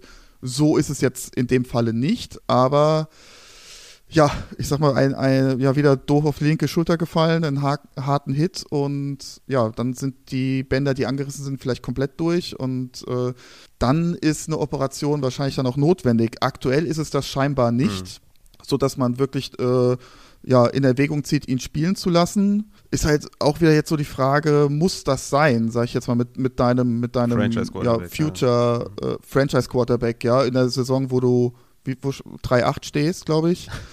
Ja, weiß ich nicht, ob das jetzt sein muss. Für uns Fantasy-Owner ist es natürlich jetzt auch eine doofe Situation. Fields hat er jetzt nicht immer so überzeugt mit seinem super Passspiel. Und also für mich ist es diese Woche eher ein Sit. Das, glaube ich, würde ich mir lieber mal angucken und ja, mal schauen, wie er damit zurechtkommt. Wie gesagt, die Gefahr ist halt wirklich, dass bei einem harten Hit dann eine OP unumgänglich ist. Und jetzt aktuell würde ich sagen, das kann auch so heilen mit einer gewissen Ruhepause. Aber ist halt wirklich die Frage, ob die Bears dann diese Zeit Fields geben. Ja, du sagst schon, das Passspiel ist jetzt nicht irgendwie das Prunkstück von Justin Fields. Er hat einmal in der ganzen Saison über 200 Yards geworfen in Woche 5 gegen Minnesota. Sonst immer unter 200 Yards. Also das ist schon echt ein Concern. Und es geht gegen die Jets. Die Jets sind absolut rattig in der Defense. Also für mich ist Justin Fields auf jeden Fall ein Sit. Also es ist natürlich bitter, weil die letzten Leistungen waren natürlich atemberaubend gut, aber meiner Meinung nach ist das ein zu hohes Risiko. Erstens, dass er vielleicht blöd fällt und dann im Spiel rausgeht und auch einfach, ich denke mal, sowohl Upside als auch Floor ist nicht gerade hoch diese Woche. Deswegen, ja, bin ich eher beim Sit. Ja, also wie du auch sagtest, ne, es ist do or die jetzt und ich weiß nicht, also da ich persönlich hab da keinen Bock auf irgendwelche Experimente und sagen, ah ja, das wird schon irgendwie und, ne, also normalerweise, wie gesagt, du brauchst ja jetzt eigentlich Spieler, wo du wirklich weißt, die sind fit, die können abliefern und ich war, also keine Ahnung, ich könnte mir das nicht verzeihen, wenn ich jetzt Fields aufstelle und da kommen am Ende 5 Punkte raus, nur weil ich jetzt mal Hoffnung hatte, sag ich mal, dass das schon irgendwie wird, also ja. Dann, also da würde ich mich weniger ärgern, als wenn ich dann jetzt, keine Ahnung, ich streame dann jetzt einen Mariota oder sowas und der macht nur 10 Punkte, könnte ich eher in den Spiegel gucken, als wenn ich Fields aufstelle und der macht nur 5. Ja, guter Vergleich auf jeden Fall. Okay, dann gehen wir weiter zu Kyler Murray von den Arizona Cardinals, den hatten wir letzte Woche ja schon und da hatten wir ja gesagt, boah, wenn der spielt, dann besser nicht aufstellen. Jetzt haben sie ihn halt gerestet. Wie sieht es denn diese Woche aus? Also wenn der spielt, denke ich mal, sind wir ein bisschen komfortabler, oder? Ja, auf jeden Fall, weil er jetzt auch die ganze Woche Full Practice hatte. Das sieht jetzt schon mal wieder mehr nach Vollbelastung aus. Er selbst hat auch gesagt, I feel good, is expected to play. Also ja, Da gehen wir rein, würde ich sagen, mit ihnen. Also ist halt jetzt... Sehr nice. Ja. Ich denke mal, das sind gute Neuigkeiten auf jeden Fall. Und ich bin da auch, ich hatte noch in den vorläufigen Rankings, war ich noch ein bisschen passiv, aber jetzt halt mit diesen Full Practices ist das schon, ja, denke ich mal, ein gutes Zeichen. Und Kyler, denke ich mal, können wir auf jeden Fall spielen. Lamar Jackson hatte ja so eine Pressekonferenz gegeben, das heißt Pressekonferenz, aber die haben ja gefragt, wie sieht's aus? Er hat ziemlich abgehakt geantwortet mit der Hüfte, ne? Hat immer gesagt, ja, wir haben gewonnen, das ist das Wichtigste. War jetzt nicht so überzeugend, ehrlich gesagt, aber also ich denke mal, wir spielen ihn trotzdem. Ne? Auch wenn natürlich seine Fantasy-Zahlen in den letzten Wochen absolut bescheiden sind. Ja? Da ist echt wenig Upside am Start, aber hat natürlich durch sein Rushing immer noch einen ganz guten Floor und denke ich mal, ist gegen Jacksonville ein gutes Matchup, das müssen wir schon spielen. Ne? Ja, auf jeden Fall. Also Coach Harbaugh hat auch schon am Mittwoch gesagt, dass Lamar auf jeden Fall spielen wird. Ja. Und er selbst sagt auch, also dass die Probleme mit der Hüfte werden immer besser. Angeblich sei es nicht dieselbe Verletzung wie Anfang der Saison. Da hat er ja auch mal ganz kurz mit der Hüfte gestruggelt. Aber ja, also wie du schon sagtest, er war da sehr ausweichend, als es da um letzte Woche ging, ob das ihn beeinflusst hätte. Wahrscheinlich schon ein bisschen, aber wie gesagt, gestern Full Practice, heute wieder trainiert. Also ja, also ich spiele auf jeden Fall. Okay. Bevor ich jetzt da irgendwen streame. Yes, yes. Dann gehen wir zu den Runningbacks über, würde ich sagen. Und kommen zu, denke ich mal, Leonard Fournette als erstes von den Tampa Bay Buccaneers. Ist eine Game-Time-Decision. Ich denke mal, abgesehen davon, dass wir jetzt nicht wissen, ob der spielt oder nicht, weil es halt eine Game-Time-Decision ist, ist das ein Sit, weil die Situation im Backfield ist nicht so geil. Er selber spielt jetzt nicht den besten Football und ja, Game-Time-Decision ist eigentlich mal ein klares Zeichen dafür, dass, wenn er spielt, dann nur begrenzt eingesetzt wird und denke ich mal, ist ein Sit, ne? Ja, also der Offensive Coordinator, ich habe jetzt leider seinen Namen vergessen, beziehungsweise nicht aufgeschrieben, hatte auch gesagt, also der Muskel ist noch very sore und er hat auch ganz klar gesagt, wenn Fournette nicht zu 100% rennen kann, dann spielt er nicht. Und ja, wenn er rennen kann zu 100% und voll belastbar ist, dann wird er spielen. Also da müssen wir halt wirklich abwarten. Aber wie du schon sagtest, ich glaube auch ohne diese Verletzung jetzt vielleicht ein 50-50-Ding. Ja, aber es ist ein gutes Matchup. Mit es ist halt White. Ein gutes Matchup, ne? Das Matchup ist richtig gut, deswegen wäre er für mich auf jeden Fall ein Start gewesen. Auch in einem 50-50-Split, weil das gegen Cleveland reicht 50-50 und Goal-Line, denke ich mal, oder Inside 5, Inside 10 ist immer noch Lenny-Territorium. Aber ich denke mal, wenn du nach der Bye-Week immer noch eine Game-Time-Decision bist, dann ist halt echt nicht so nice. Ja, also da, und ich sag mal, also er hat einen Hip-Pointer, vielleicht nochmal zur Definition, was das überhaupt ist. Also Hip-Pointer, das gibt's so im Deutschen jetzt nicht, was die Leute kennen vielleicht hier in Deutschland, ist ein Pferdekuss oder ein Eisbein. Das ist je nach Region in Deutschland ein unterschiedlicher Begriff. Hat mein Bruder mir früher mal gegeben. Sagt dir das was? Ja, ja, mein Bruder hat gerne mal Eisbeine verteilt. Genau. Ich war irgendwie, also ich bin 7 oder 8 Jahre jünger. Also harte Schule. Mhm. Genau. Ja, genau. Und ein Hip-Pointer ist im Endeffekt das Ganze nur oben drüber. Also im Endeffekt ja seitliche Pobacke bzw. Beckenkamm. Und das ist unfassbar schmerzhaft. Also ich bin selbst früher Fußballtorwart gewesen und hatte mal so einen fiesen Hip-Pointer. Also ich konnte laufen einigermaßen, das ging noch, aber boah, sobald ich da irgendwie dran gekommen bin, da draufgefallen bin, absolute Vollkatastrophe. Da war gefühlt mein halbes Bein taub. Und also das ist schon eine sehr, sehr schmerzhafte Sache. Und es ist ja jetzt auch im Endeffekt schon 2 Wochen, genau. Ne? Also der hatte ja letzte Woche die Bye-Week, also das ist schon eine ordentliche Prellung. Und das ist halt, die gesamte Gesäßmuskulatur ist da noch voll mit Blut, was da drin steckt. Und ja, das ist schon sehr, sehr unangenehm. Fire up Rachaad White. Das wird eine maximal geile Woche auf jeden Fall. Egal, ob Fournette spielt oder nicht, denke ich mal, dass der da echt gut performt. Okay, gehen wir weiter zu Alvin Kamara. Der hat eine Illness, was auch immer der sich eingefangen hat. Ja, gibt es da eine konkrete Aussage von dir? Nee, noch nicht. Also er hat auch am Mittwoch trainiert und ja, kam dann jetzt wohl am Donnerstag. Wir hatten ja jetzt im Vorfeld schon mal gesprochen, also Illness ist diese Woche auch wieder ein großes Thema. Auf allen Positionen. Ja, würde ich jetzt mal abwarten. Glaube jetzt nicht, dass es so ein mega Stinkerspiel wird, wie bei Adams damals. Ja, würde ich jetzt einfach mal die Social-Media-Kanäle so ein bisschen abwarten, die nächsten Tage. Gerade jetzt dann heute kommt vielleicht noch mal was rein. Vielleicht trainiert er ja heute wieder, kann natürlich sein, aber da würde ich jetzt erstmal keine großen Concerns aussprechen. Ja, gegen San Francisco ist natürlich eh nicht so ein geiles Matchup. Er hat in den letzten Wochen natürlich auch nicht gut performt und ich denke mal, dass so eine Illness, questionable Mark dann natürlich auch für die Owner sehr bedenklich ist. Also ich weiß es nicht, ne? Also ich bin ja eher dazu bereit, den guten Camaro diese Woche mal lieber zu sitten. Aber ich denke mal, die Illness, ja, da muss man auf jeden Fall mal auf den Social-Media-Kanälen zum Beispiel dir folgen, @InjuredFantasy, um da up-to-date zu bleiben, denke ich. Und dann können wir mal die finale Entscheidung nochmal treffen. Okay, gehen wir weiter zu Raheem Mostert. Der hat ja die Knieverletzung, ist ein Longshot diese Woche. Ja, du meintest im Vorgespräch, wir sollen den behandeln, weil du denkst, es geht über diese Woche hinaus, dass der ein Problem sein könnte da mit dem Knie. Ja. Was ist dein Take? Ja, also das Ding ist, also ich als Dolphins-Fan kriege das ja auch ein bisschen mehr noch mit, wie der normale NFL-Fantasy-Fan. Und also Raheem Mostert war halt schon die letzten Wochen immer mal wieder auf dem Injury Report mit einem, Mittwochs did not practice. Ja, Mostert halt, ne? Man kennt es nicht anders. Ja, aber es ist halt auch mit der Vorgeschichte, wir hatten das Thema ja auch schon mal, glaube ich, also diese Operation, die er damals hatte, wo er wirklich dann über ein Jahr ausgefallen ist, wo da der Knorpel wieder eingesetzt wurde von einem wildfremden Menschen. Also das ist unfassbar krass, die Story insgesamt. Und ich glaube tatsächlich, dass da eventuell der Knorpel nicht so vielleicht gehalten hat, wie man sich das jetzt gewünscht hat, aufgrund dieser hohen Belastung. Und ich sage ganz ehrlich, ich würde jetzt, wenn man es noch kann, wenn jemand keine Trade-Deadline hat oder so, würde ich ganz ehrlich versuchen, Wilson zu bekommen. Ja, ich denke. Weil ich kann mir wirklich vorstellen, dass das auch jetzt die nächsten Wochen wirklich so bleibt. Meinst du, deswegen haben die den Trade auch gemacht mit der Vorgeschichte und mit dem Wissen, was da abgeht? Dass sie gesagt haben, wir brauchen noch eine. Das kann ich mir nämlich sehr gut vorstellen. Ja. Weil, wie gesagt, das ist schon einige Wochen so und da war auch schon lange vor der Trade-Deadline.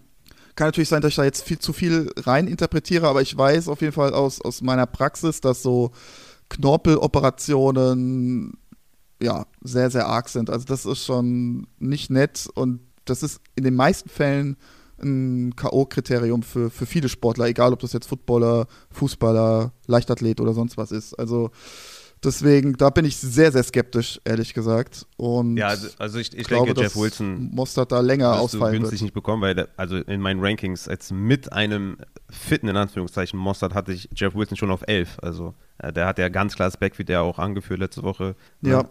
Ich denke mal, das wird schon sehr, sehr... Vielleicht auch zurückzuführen da auf diese Knieproblematik. Kann natürlich sein, ja. Ja, genau. Also ich denke mal, das... Und weil er auch einfach besser war.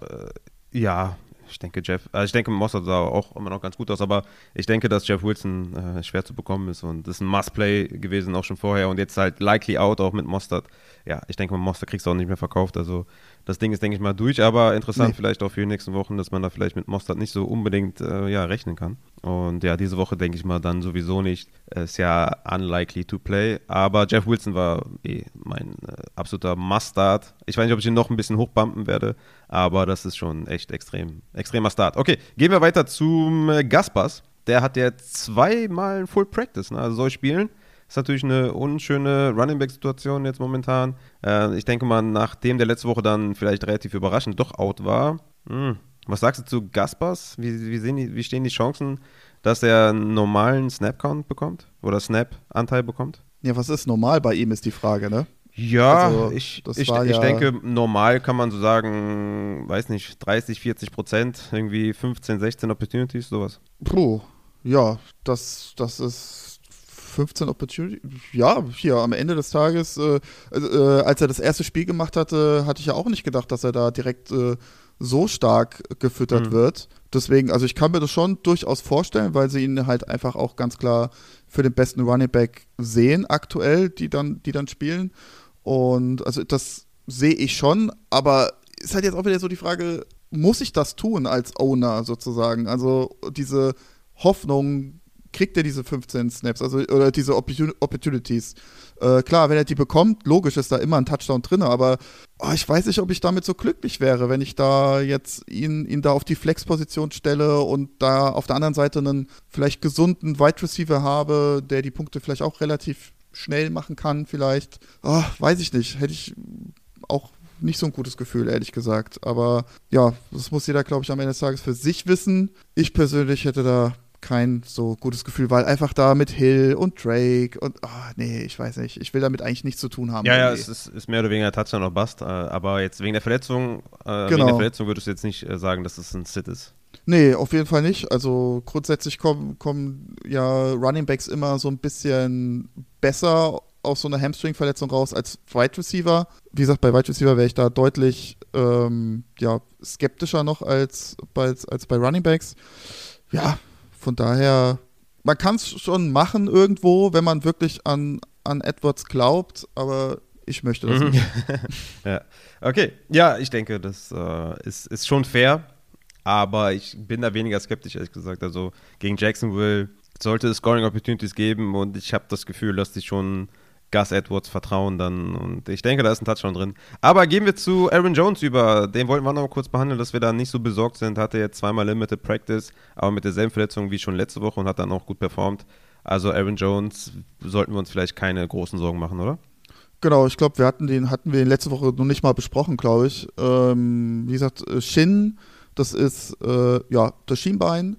Da gibt es jetzt im Endeffekt zwei Möglichkeiten. Entweder handelt es sich dabei um irgendwie eine Prellung, einen Bone Bruise, also ein Knochenödem, oder was auch öfter mal sein kann, sind sogenannte Shin Splints. Das ist so im Endeffekt eine Entzündung der Fußhebermuskulatur, die sozusagen neben dem Schienbein oder ja am Schienbein ansetzt und kann man sich so ein bisschen vorstellen wie so ein Tennisellenbogen, nur halt am Schienbein. Und ja, wie gesagt, das wären so die zwei Möglichkeiten und so Shin-Splints, die können dann schon auch mal so ein paar Wochen sich hinziehen. Aber wie gesagt, bisher haben wir da keine Performance-Einbruch irgendwie bei Jones gesehen. Von daher gehe ich davon aus, dass das auch jetzt am Sonntag kein Beinbruch sein sollte.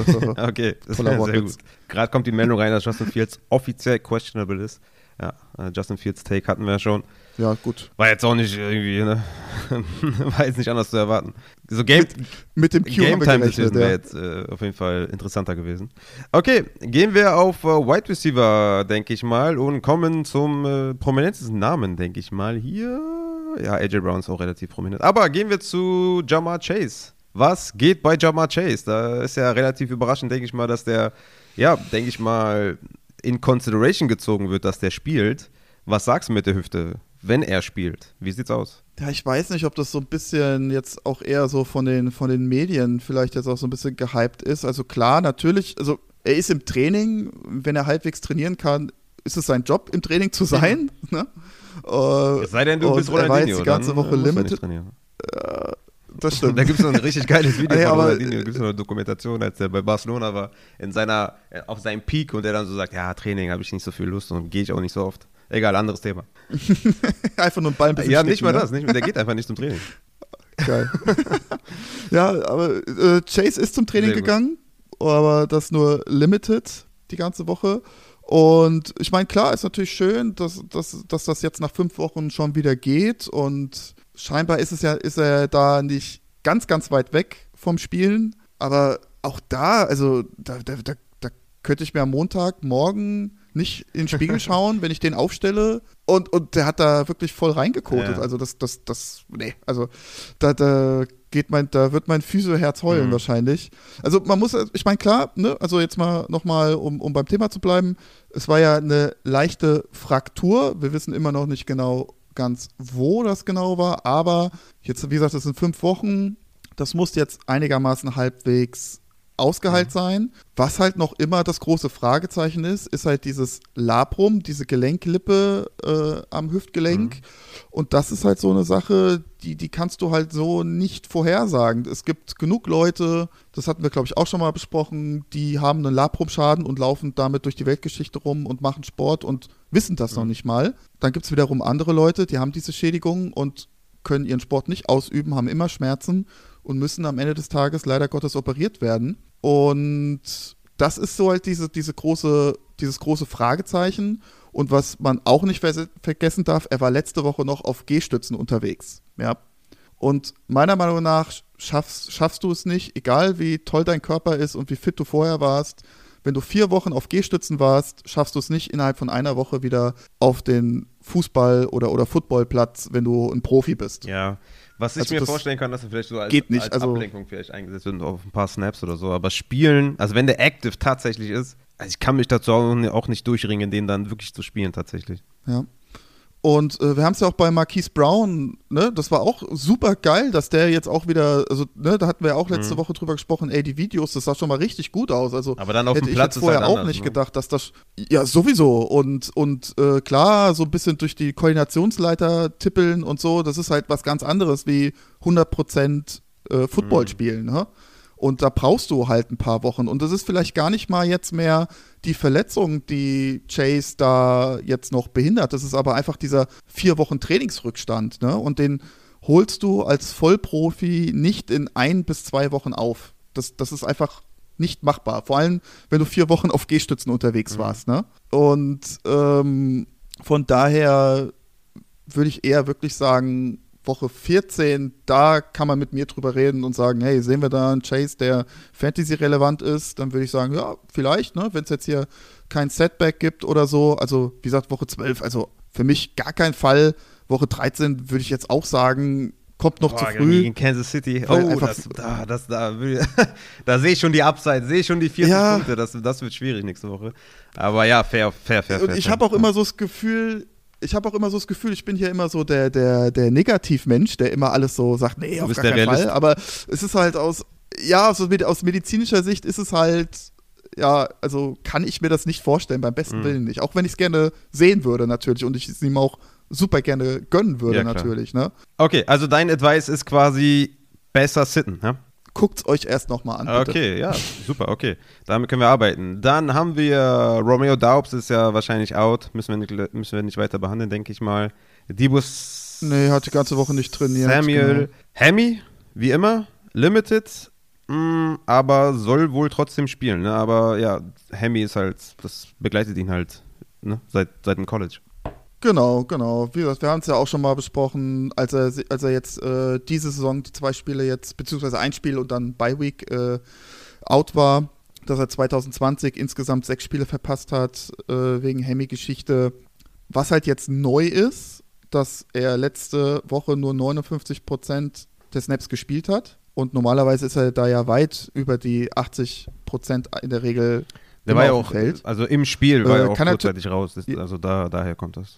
Ja, war das auch wegen Hammy? Der lag auf jeden Fall in der Seitenlinie einmal rum und danach war der nur noch spärlich auf dem Platz. Aber habe ich jetzt auch gar nicht mal auf dem Schirm, weshalb das war. Aber auf jeden Fall, gut, es kann natürlich auch vom Spielverlauf auch dann so ein bisschen geschuldet worden sein, dass man am Ende vielleicht auch gesagt hat, nee, machen wir nicht mehr. Ja, das stimmt. Aber ist auf jeden Fall eine andere Situation. Und es ist halt so dieser alljährliche Deebo Samuel, ne, wo es sich dann so ein bisschen durch die Saison zieht. Und ich glaube, ich hatte es auch gesagt, das ist halt so eine Situation, die sich dann, wie gesagt, wieder durch die Saison durchziehen kann. Aber natürlich, klar, hey, wenn Samuel spielt, dann stellen wir natürlich auf. Also hat er super gespielt letzte Woche, trotz seiner nur 59% Snaps. Ne? Also um Gottes Willen, das jetzt nicht irgendwie falsch verstehen. Da hat er super gespielt und wenn er auf dem Feld steht, dann geht ja auch viel über ihn. Ja, wie gesagt, also mit den Snaps war halt ein Shootout, ne? Also am Ende waren auch die ganzen Stars nicht mehr. Also Ayuk und Kittel waren beide auch nicht über 80%. Also das war... Genau, daher rührt das wahrscheinlich auch. Okay, also Deebo halt same shit, different day und spielt man halt, wenn er fit ist, aber Hammy kann immer... Ja, Re-Injury-Risk ist immer da, aber ja, ich denke mal, das hat man, das weiß man, wenn man ihn im Kader hat, deswegen... Guckt vielleicht mal, ob ihr vielleicht euch da verbessern könnt in einem Trade oder so. Aber wenn der fit ist, wenn der spielt, dann spielt man ihn natürlich. Kommen wir zu den Arizona Wide Receivers, weil da haben wir natürlich einige, die irgendwie auf dem Injury Report sind. Hollywood erstmal, den können wir, glaube ich, schnell abhaken. Der soll wohl, wenn er spielt, einen Snap-Count haben, weswegen wir den halt nicht spielen, denke ich. Das Problem ist halt nur, hast du mir gerade im Vorgespräch gesagt, dass auch Dodge irgendwie unlikely ist und Rondale Moore ja Groin hat. Also AJ Green und Robbie Anderson Day, ja? Ja, am Ende des Tages, wer weiß, ne? Aber wie gesagt, ja, Moore und Dodge halt die ganze Woche jetzt nicht trainiert. Dodge mit einem Daumen, da wissen wir jetzt nicht ganz genau, es handelt sich dabei um eine Fraktur, aber ich denke mir halt, wenn das jetzt was jetzt nicht ganz so Schlimmes sein sollte, dann hätte man das Ding irgendwie zugetaped und also scheinbar kann er keine Bälle fangen. Ja, komisch. Ne? Hatte ich auch noch zu dir gesagt. Irgendwie mit dem Daumen out ist ja auch komisch, wenn den, also der muss da dann gebrochen sein. Aber, ja, was machen wir denn jetzt da? Puh, das ist eine sehr, sehr gute Frage. Also, ja. Hoffen, dass dort spielt. Spielt man dort? Ja, weiß ich nicht. Stellt man den dann auf? Ich denke schon. Ja, also wenn er spielt, also ich meine, so ein Bericht darüber oder irgendwie, dass man mal sagt, was da wirklich ist, würde ja helfen, aber warum, also... Auf jeden Fall, also bis jetzt habe ich leider noch nichts gehört. Krass beeinträchtigt, dass der keine Bälle fangen kann, dann kann er ja nicht spielen, aber wenn die sagen, okay, du bist active, denke ich mal, dann spielen wir den. Das ist ja jetzt nichts irgendwie, ich weiß nicht. Das ist irgendwie eine komische Situation, oder? Ja, mich wundert es halt, dass er halt so gar nicht trainiert hat, ne? Und jetzt lese ich hier gerade Game Time Decision. Ach, echt krass. Ja, okay, das ist nochmal eine andere Situation dann. Ja, okay. Also likely out, lese ich hier gerade jetzt von einem Beatwriter. Okay, krass. Ja, keine Ahnung. Wäre schön gewesen, wenn man da vielleicht mal genauere News hätte, ne? Aber ja, dann anscheinend Game Time Call ist halt immer ein Zeichen dafür, dass wir mal lieber dann drauf verzichten, ne? Aber... Richtig, dann haben wir halt keine Alternative, so richtig. Ne? Also jetzt auf Seite so. Genau, ja, außer AJ und Robbie halt. Ne? Aber dann wird es halt ein ultra DeAndre Hopkins-Game, was schon ist gegen die Chargers. Aber ja gut, okay, also dann anscheinend spielen wir Hollywood nicht, wir spielen Dodge nicht und Rondale Moore ist noch questionable, oder? Rondale Moore ist auch jetzt wieder likely out. Okay, nice, dann... Laut dem Beatwriter. Ja, okay, crazy. Dann lassen wir auf jeden Fall die Finger von den dreien und spielen alle nicht, weil das macht ja wenig Sinn, denke ich. Ja, McBride-Time. Ja, wenn dann diese Woche. Das war letzte Woche nicht viel. Jetzt hat er auf jeden Fall nochmal mehr Chancen. Aber er hatte ja 4 Tage, jetzt hast wenigstens mal ein bisschen was, um den vielleicht zu streamen. Aber ja, okay, dann sind wir da auf jeden Fall auch schlauer, dass wir die Arizona Wide Receiver nicht spielen. Ich denke mal, Robbie und AJ Green sind absolute Longshots und also ich würde da jetzt irgendwie kein Geld drauf setzen, dass die irgendwie performen. Ja, spielen wir einfach auf jeden Fall Hopkins und Connor und schauen uns das Ganze mal an, was da abgeht. So, gehen wir weiter zu Judy ist ja wahrscheinlich out. Gehen wir zu Mike Williams. Der hat ja immer noch, also hat ja Enkel sich wieder verletzt mit seinem ersten Catch. Ich habe übrigens lustigerweise heute im Upside Bowl in der Finalliga, wo ich ja natürlich selbstverständlich bin, habe ich einen Deal gemacht, wo ich dem Partner oder dem Trade-Partner gesagt habe, ey, Mike Williams wird nicht spielen. Da habe ich mich vielleicht hoffentlich nicht aus dem Fenster gelehnt, also ich habe ihn dann James Conner angeboten gegen Mike Williams, das also war eine gute Entscheidung auch für ihn, also ein Win-Win-Deal, weil er muss auf jeden Fall einen Flexer aufstellen, weil Mike Williams nicht spielen kann. Und ich denke mal, mit James Conner hat er dann einen guten Ersatz diese Woche. Ist Mike Williams dann auch out oder habe ich da jetzt irgendwie was Falsches gesagt? Und irgendwie jemand. Also er hat zumindest heute auch wieder jetzt nicht trainiert und ich denke auch gehe stark davon aus, dass er nicht spielen wird. Und gerade bei so einem High Ankle Sprain, wenn das dann direkt wieder eine Re-Injury da ist, also da könnten wir auch wirklich von ausgehen, dass es dann auch mehrere Wochen wieder ist. Ich hatte auch so 1-2 Wochen. Da bin ich mir auch nicht sicher. Genau, also so 2 Wochen hätte ich jetzt auch definitiv gesagt. Wir wissen natürlich jetzt nicht, ob jetzt wieder irgendein struktureller Schaden da ist, aber ja, ich denke auch, da hast du einen guten Deal gemacht. Also fairer Deal, sagen wir es mal so. Archie Andy, ne? Ich habe dich nicht übers Ohr gehauen, auf jeden Fall. War ein guter Deal für dich. Und wie gesagt, ich habe mich halt gesagt, der wird nicht spielen. So. Und jetzt hatte ich ein bisschen Angst, dass ich da vielleicht was falsch gesagt habe. Aber ja, ich denke, der wird nicht spielen und Archie kann James Conner aufstellen. Und ich hoffe halt, dass Mike Williams dann in 2-3 Wochen fit ist, wo es dann um die Wurst geht. Und ich habe halt so gute Wide Receiver, dass die nächsten 2 Wochen kann ich locker auf den verzichten. Deswegen, okay, Mike Williams haben wir abgehandelt. Dann gehen wir zu AJ Brown, hat auch Illness. Illness ist ein Thema, haben wir eben schon gesagt. Ja, aber keine Ahnung, Stinker-Game wie Davante Adams oder was meinst du? Ja, er selbst hat heute gesagt, dass er sich immer noch sehr, sehr schlecht fühlt und der arme Kerl seit anderthalb Tagen nichts gegessen hat. Und auf einer Skala von 1 bis 10 fühlt er sich heute bei einer 3. Also 10 fühlt er sich super topfit. Und das ist natürlich auch mit an Thanksgiving zu essen, aber ist natürlich auch hart. Stimmt. Alle am Fressen, außer AJ. Gut, wir wissen auch nicht, hat er Durchfall, hat er Schnupfen, also... Ist halt auch so die Frage. Aber grundsätzlich gibt es da ja sehr, sehr nette Medikamente. Medikamente und Infusionen und also, ja, aber klar, also das Adams-Spiel, das war halt schon krass, ne? Also der war da einen Tag vorher krank und hat da so einen richtigen Sticker rausgehauen. Das wäre schon mega ärgerlich, aber wir haben ja jetzt noch, wir haben ja Freitag, Samstag und den halben Sonntag noch, also da ist noch ein bisschen Luft nach oben, dass er da sich wieder regenerieren kann. Also natürlich stellen wir ihn auf, wenn er spielt. Ja, so eine Ingwerknolle essen und dann geht das schon. So, gehen wir zu den Tight Ends. Genau. Da haben wir Gerald Everett mit einem Full Practice, was natürlich interessant ist aus Tight End-Streamer-Sicht, weil Mikey Boy natürlich höchstwahrscheinlich out ist. Also das sieht okay aus bei Gerald, ne? Ja, also auch schon gestern Full Practice. Also ich denke, die Zeichen stehen da auf Spielen und wir haben es ja auch bei George Kittle hatten wir ja auch damals gesagt, als er dann wieder zurückkam, gerade bei Tight Ends, da ist der Outcome von der Positionsgruppe mit so einer Verletzung eigentlich ganz gut. Von daher habe ich da auch ein sehr, sehr gutes Gefühl, also den da aufzustellen. Also da feuerfrei, würde ich sagen. Was haben wir denn da so an Zahlen nochmal? Also es sind minus 1,6 Punkte im Schnitt. Ich glaube, die wären verkraftbar, oder? Ja, also wenn es die wären. Ja, es kommt immer auf die Alternativen an, auf Tight End. Ich denke, wenn der spielt, dann ist er im Kreis der Streamer, ne? Also er war jetzt zum Beispiel in meinen Rankings noch gar nicht drin, weil ich erstmal abwarten wollte, ja, ob er voll trainiert oder nicht. Aber ja, wir haben halt so einen Streamer-Kreis und da ordnet er sich irgendwo ein und da muss man halt entscheiden. Vielleicht hat man was Besseres, vielleicht nicht. Aber ich würde jetzt zum Beispiel einen Higbee, der jetzt auch irgendwie angeschlagen ist, auf jeden Fall drüber spielen, weil ne? Also auch mit dem Quarterback-Play, weil einfach die Targets, denke ich mal, deutlich höher sein sollten. Aber ja, okay, denke ich mal, haben wir das. Kommen wir zu David Njoku von den Cleveland Browns. Der soll ja immer noch einen Snap-Count haben. Hatte den ja auch letzte Woche, ne? Nur 37% Snaps, nur 3 Targets gesehen.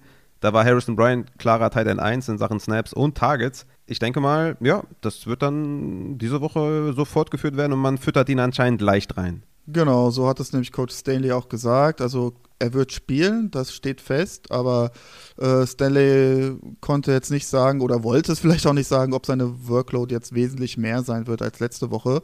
Und was ich dir jetzt gar nicht im Vorfeld gesagt hatte, das Knie steht jetzt auch auf dem Injury Report. Also das kam jetzt neu sogar noch hinzu von dem letzten Spiel. Und ja, hat jetzt am Mittwoch gar nicht trainiert, gestern und heute limited.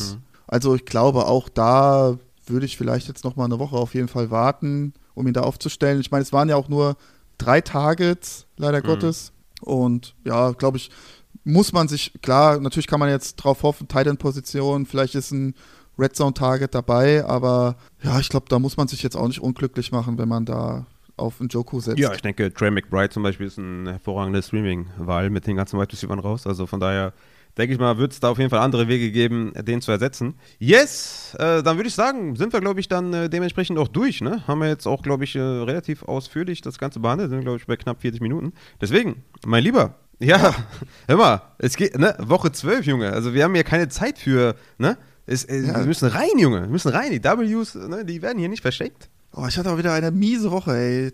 2 Wins von 8, ey. Boah. Aber bei mir lief es auch richtig verkatert am Montag. Richtig bescheiden, ja. Ich habe, glaube ich, nur 4 Matches gewonnen von 11. Also es war auch echt eine miese Woche. Aber habe auch echt zu Recht verloren in vielen Matchups. Da waren die Gegner einfach besser. Und ja, da muss man jetzt Bouncebacken halt. Was willst du machen, ne? Bounceback und rein da.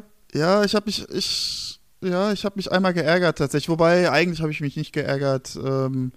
Wen habe ich? Ich habe Deontay Johnson aufgestellt, ja, und ich habe ein bisschen Schiss gehabt ich habe Palmer auf die Bank gesetzt, weil Mike Williams gespielt hat, Keenan Allen war wieder da. Ich habe Palmer gespielt. Im Nachhinein schlechte Entscheidung. Ja, Palmer hat ich auch in andere Ligen gespielt, aber ich dachte mir, ach ja, komm, Deontay, jetzt kommt, das wird jetzt wieder, Deontay spielt immer, wir wissen es doch bei uns, ne? Aber es ist nicht mehr so. Es ist vorbei. Ja. Es ist vorbei, Deontay. Deontay tut mir leid. In meinen updated Rest-of-Season-Rankings Wide Receiver 53. Ja, also ganz weit unten. Ja. Ganz weit unten, so wie mein Team-Ranking. Es wird besser diese Woche. Also an uns kann es nicht liegen. Ja? Wir haben alles gegeben. Nee, ja, also weil die Playoffs starten jetzt. Ja, do or die. Deswegen hoffen wir, dass wir euch helfen konnten mit dem Injury Report, mit der Matze. Folgt der Matze für letzte Instruktionen auf Twitter. Der ist da immer am Start. Gibt auch nach den Spielen immer ganz nice Takeaways, also ne, mit so einem Bild, wer wie performt hat, wie viele Snaps, wie viele Targets. Also checkt den Matze ab, checkt auch gerne Upside ab, wenn ihr möchtet. Ja, ihr seid ja richtig hier, glaube ich. Checkt mich ab, checkt den Christian ab und dann würde ich sagen, hören wir uns zum Take-Game Tuesday wieder und ja, let's go. Ja, schönes Wochenende euch allen. Macht's gut. Ciao, ciao.